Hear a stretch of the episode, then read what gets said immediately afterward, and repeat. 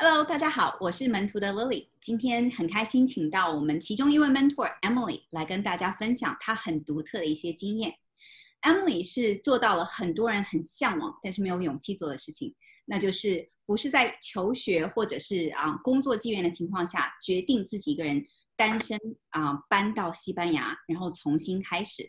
啊，他整个历程花了快四年的时间，所以很多很丰富的内容跟心得跟大家分享。所以下面我们就来跟 Emily 好好聊一下他整个这个规划的过程，以及他在啊西班牙怎么开启他 freelancer translator 的啊新的生涯规划。Emily，嗯，想我我觉得很多人应该对你。呃，自己一个人决定搬去西班牙这件事情很有兴趣，因为很多人可能都很向往要搬去一个他们啊理想中的国家生活，但是其实要重新开始这件事情是需要很大的勇气。那嗯，如果说有人有这种想法，你会呃可以可以跟我们大家分享一下，你是据我知道你是花了四年时间去准备嘛？所以那你是嗯具体准备了做了哪一些？这四年中具体做了哪一些准备？然后可不可以跟我们稍微具体的分享一下？嗯，步骤跟时间，还有流程，跟或者是你觉得要提醒大家要注意的某些事情。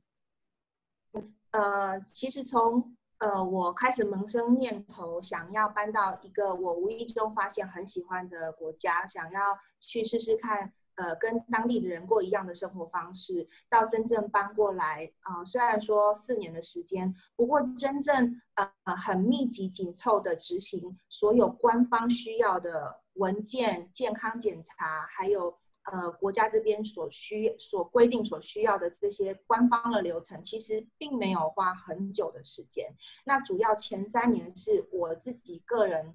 呃呃。心理上的挣扎，还有一些难以取舍。那因为基本上我不是呃很年轻很年轻的年纪，是八十九岁背着背包就可以去体验呃世界的年纪了。我我会有一些嗯牵挂跟一些工作上的包袱，我我会害怕嗯一些我觉得所有人可能经历过的害怕跟动摇，我都经历过。那我替自己准备的方式。就是在我想要去达成搬到别的国家这件事，跟我的生活之间取得一个，我尽量去找一个风险最小的方式，来慢慢一步一步达成。所以这也就是为什么，呃，一开始会听起来会觉得哇，怎么四年这么长？那其实这四年当中，我是没有让自己薪水上面有呃断粮过的，就是呃，我是在一边工作的状况下。然后将这个风险降到最低，但是我在下班后的时间开始花一些呃心力去做一些 research，然后甚至开始在周末的时候去上课，呃，培养一些自己额外的技能，是我认为在国外的时候 maybe 可以用得到的。那另外一个我做的事情是，因为我本身就很喜欢旅游，所以我趁我呃休假的时间，我就会到我想要去的。我想要搬到搬过来的这个国家的一些周边的城市做考做考察，其实也不算考察，其实就是过来旅游。但是我用不同的方式来更加认识这个城市，来来。Evaluate 来评估我是不是真的适合能够生活在这个地方。那另外，我也希望我的家人可以很放心，我搬到一个这么遥远的国家是他们可以认可的。所以在呃安排过来考察的期间呢，除了我自己一个人过来玩，我也有安排家人过来，差不多五次六次的时间，我带他们认识我想要生活的城市，让他们理解为什么我想要嗯。搬过来这里生活，所以前面两三年的时间，主要是嗯比较偏向于呃多多认识这个国家，然后呃开始学习这个国家的新的语言，然后培养一些其他的技能。那等到最后终于下定决心，当然也是有一些因缘因缘际会，让我终于觉得 OK，那就是这个 moment，我应该要去试试看了。所以呃最后一年的时间我。比较着重在花花心力准备那些文件上，然后哦就搬过来了，这样开始开始新的生活。哇，谢谢 Emily 的分享啊，真的是我可以想象这个心理挣扎可能多过于呃具具体的那个 paperwork 的准备或者是技能上的准备。但其实你刚刚有提到一点，就是你开始有慢慢学习一些你觉得在国外可以用到的那个技能。所以啊，你是怎么呃怎么去分析说大概哪一些技能你觉得是最好是可以提前学，或者是你你觉得你应该？啊，或者是对任何人想要出去啊去国外居住的话，你觉得应该要可以掌握的一些基本技能？嗯，呃，其实基本上我觉得，呃，每一个人的工作领域、工作专呃专长或者是所学的领域都不一样，他们应该可以试着在他们自己过去的工作经验当中，试着跟他们要搬过去的目的地尽量做一些连接。那因为我自己本身是。呃，软体业的，所以当然我在做 research 的时候，我会比较着重在这个城市它大大概会有什么样子的呃地方，或者是什么样子性质的公司是呃或许未来我可以尝试跟着他们接轨的。不过最重要最重要的，我个人还是深深的觉得，呃，去学习当地的语言是一个嗯最。需要呃最能够融入当地文化的一个方式。虽然说英语现在已经是全世界共通的语言，在这边我也可以找得到只需要用英文上班的公司，但是嗯，一开始搬过来之后，我就发现，如果你没有办法跟当地人用他们的语言沟通，其实你是很难真的真的去 fit in 这个这这边的 culture 的。所以呢，我从开始想要搬过来，嗯的念头产生之后，我就开始在台湾有进修西班牙文。那借由学习这个国家的语言，你更能够去了解这个国家他们的文化，还有他们的呃生活方式。所以这也是一个我觉得可以 prepare 你自己的方式，因为有时候你想象中跟你旅游看到的，跟你当实实际去生活是不一样的。那透过教科书里面啊，他们的语言教学，你是可以更加认识当地的生活文化跟生活形态方式的。那 Emily，当时你想要搬去西班牙以后，是想要找一份嗯，跟应该说是跟你在台湾那个软呃软体界工作很接近的工作，对吗？可是后来又因缘际会开始做呃 freelancer，然后是做 specifically translation 这一块的呢？嗯，呃，因为我签证的关系，所以其实呃，在我申请居留权的时候，我第一年没有办法在这边找全职的，或者是我心目中想要的跟软体业讲接近的工作。那呃，因为我前同事呃，他们刚好公司上面有呃翻译的需求许可。嗯，在跟我谈可能的合作，那再加上我的前一份工作呢，其实我在呃公司的做产担任产品经理的期间，那因为我们的产品有翻译差不多十六国的语言，那我是语言翻译的 owner，所以呃在因缘际会之下，我就开始了这样子兼职的工作。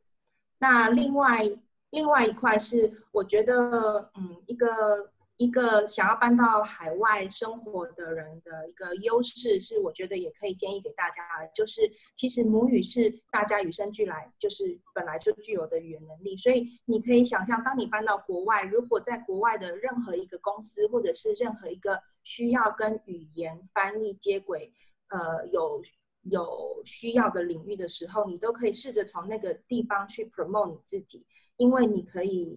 在这个地方很容易的就找到一个 entry point，去提供给另外一个国家想要了解，譬如说中文的人一个 bridge。那这是一个比较快，我觉得可以，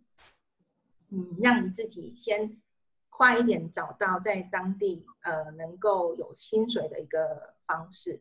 所以我也是因为这样子，所以在那个呃英国一个游戏很大的游戏开发商，他们有一个。呃，很大型的游戏制作需要需要十二国语言翻译的时候呢，那刚好当地的 Head Hunter 就呃找到了我，然后我通过一些考试之后，我就也是进入了他们那个翻译的工作，这样子。嗯，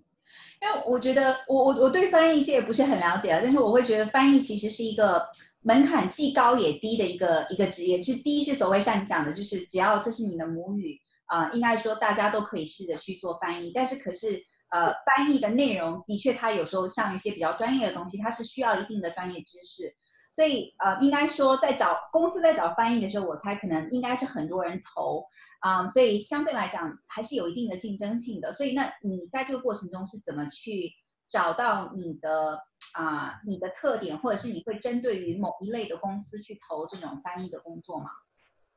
嗯，呃，那我举我自己啊，就是呃，就是最近的这个经验，是因为我自己本身在软体业呃一直都是。嗯在这个产业工作，所以呢，呃，当呃我前同事呃有公司有这个需求的时候，他们自然而然就先嗯找找我来谈合作。那呃在翻译上面呢，因为刚好我也是前一个公司呃产品多国语言的这一个这一个 function 的 owner，所以我呃在这方面一开始就有。一些经验，另外分享呃，在这个专业领域的翻译工作者，呃，基本上呃，你也可以呃要求说，那我是不是可以给你我以前的一些呃呃翻译工作的 sample，或者是可不可以给你，请你们给我一些呃短一点的呃考试，然后来看看是不是我翻译的风格是你们所需要的，就是呃可以主动点、积极一点，提供对方更加认识你专业能力的机会。呃，那另外就是呃，我觉得呃，connection 也是很重要的。就是像丽丽你说的，就是翻译这个工作门槛似乎呃很高也很低。那高的是，我觉得你可以一一直在你你所专精或者是你想要的领域上面继续的去进修你自己，继续的去在这个呃产品文案上面呃去做一些。呃，对不起，就是去去呃更加了解怎么样去 deliver，呃你的受众的国家的一些文化，他们能够了解，更能够了解这产品的这个面向去努力。那在低门槛的部分，我想说的就是，其实 opportunity 到处都是，在每一个国家都会有每一个国家，他们需要用以另外一个语言去了解产品的的需求，所以你找到这个需求，然后好好的 promote 自己。呃，你还是有机会可以很容易的就成为一个 translator 这样子。